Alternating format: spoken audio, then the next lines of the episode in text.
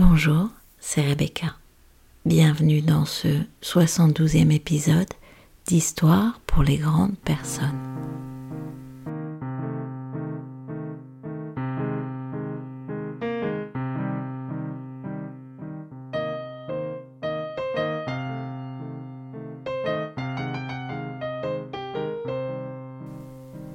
Quand l'ego pleure ce qu'il a perdu, la conscience se réjouit de ce qu'elle a trouvé.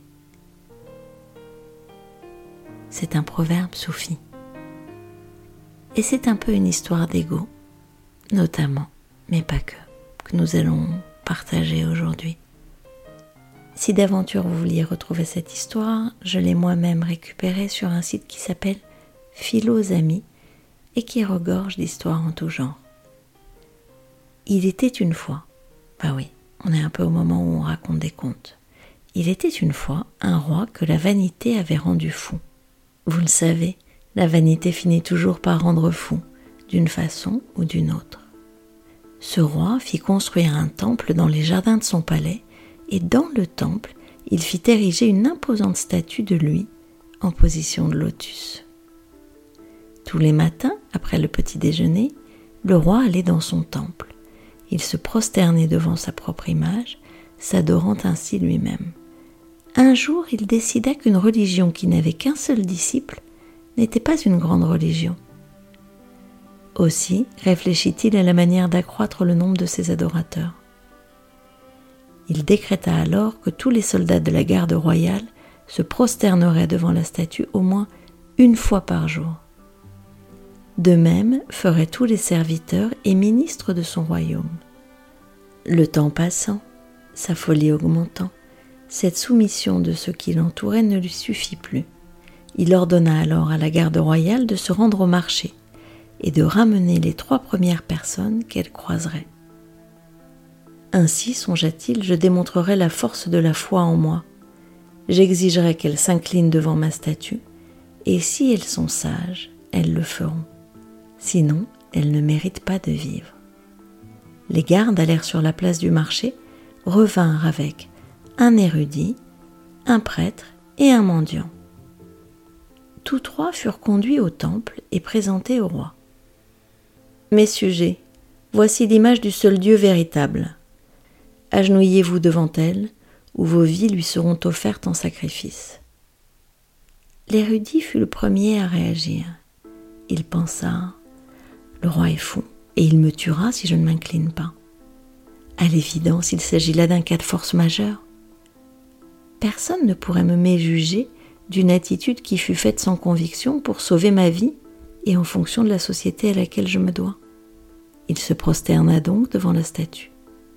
Puis ce fut au tour du prêtre, et ce dernier pensa Le roi est devenu fou, et il accomplira sa sentence. Je suis un élu de Dieu, du Dieu véritable, et de ce fait mes actes spirituels sanctifient le lieu où je me trouve. Peu importe l'image, le Dieu véritable sera celui que j'honore. Et il s'agenouilla. Vint enfin le tour du mendiant. Ce dernier ne faisait pas un geste. Agenouille-toi, ordonna le roi. Majesté, je ne me dois pas au peuple, qui en réalité, la plupart du temps, me chasse à coups de pied de devant ses demeures. Je ne suis non plus l'élu de personne, sauf des rares poux qui survivent dans ma tête. Je ne sais juger personne, ni ne peux sanctifier aucune image. Pour ce qui est de ma vie, je ne crois pas qu'elle soit un bien si précieux qu'il vaille la peine de faire le ridicule pour la conserver.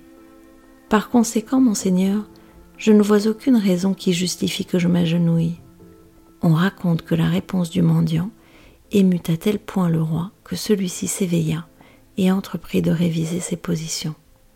C'est pour cette seule raison, raconte la légende, que le roi fut guéri. Il fit remplacer le temple par une fontaine et la statue par d'immenses jardinières. Vous avez sans doute, comme moi, entendu beaucoup de choses, perçu beaucoup de choses, celles en lien avec l'ego, la vanité, le gonflement de soi, qui nous fait agir parfois avec des postures très très hautes. La position de l'érudit redonne sa place finalement à, à ce que nous accordons au savoir, à ce que nous accordons à la puissance de nos connaissances. Je ne parle pas de la religion parce que cela ne m'inspire pas. En revanche, de quoi s'agit-il pour le mendiant? En quoi nous parle-t-il de nous?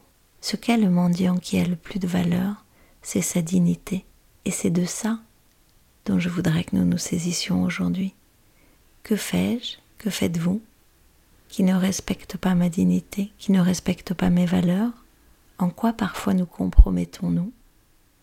En quoi parfois trahissons-nous nos valeurs, ce qui est important pour nous, au nom de quelque chose qui probablement ne nourrit rien, et bien au contraire, appauvrit qui nous sommes. Je laisse ce conte semer les graines qu'il a à semer. Je vous remercie je voudrais remercier les abonnés du 180 degrés chagrin scolaire qui ont eu la gentillesse de laisser un message sur Apple Podcast. Alors évidemment, Apple, Spotify, étoiles, commentaires, merci, vous savez. Si vous n'êtes pas abonné, faites-le. Activez la cloche pour être prévenu de chaque nouvel épisode. Et on se retrouve bientôt. Merci. Au revoir.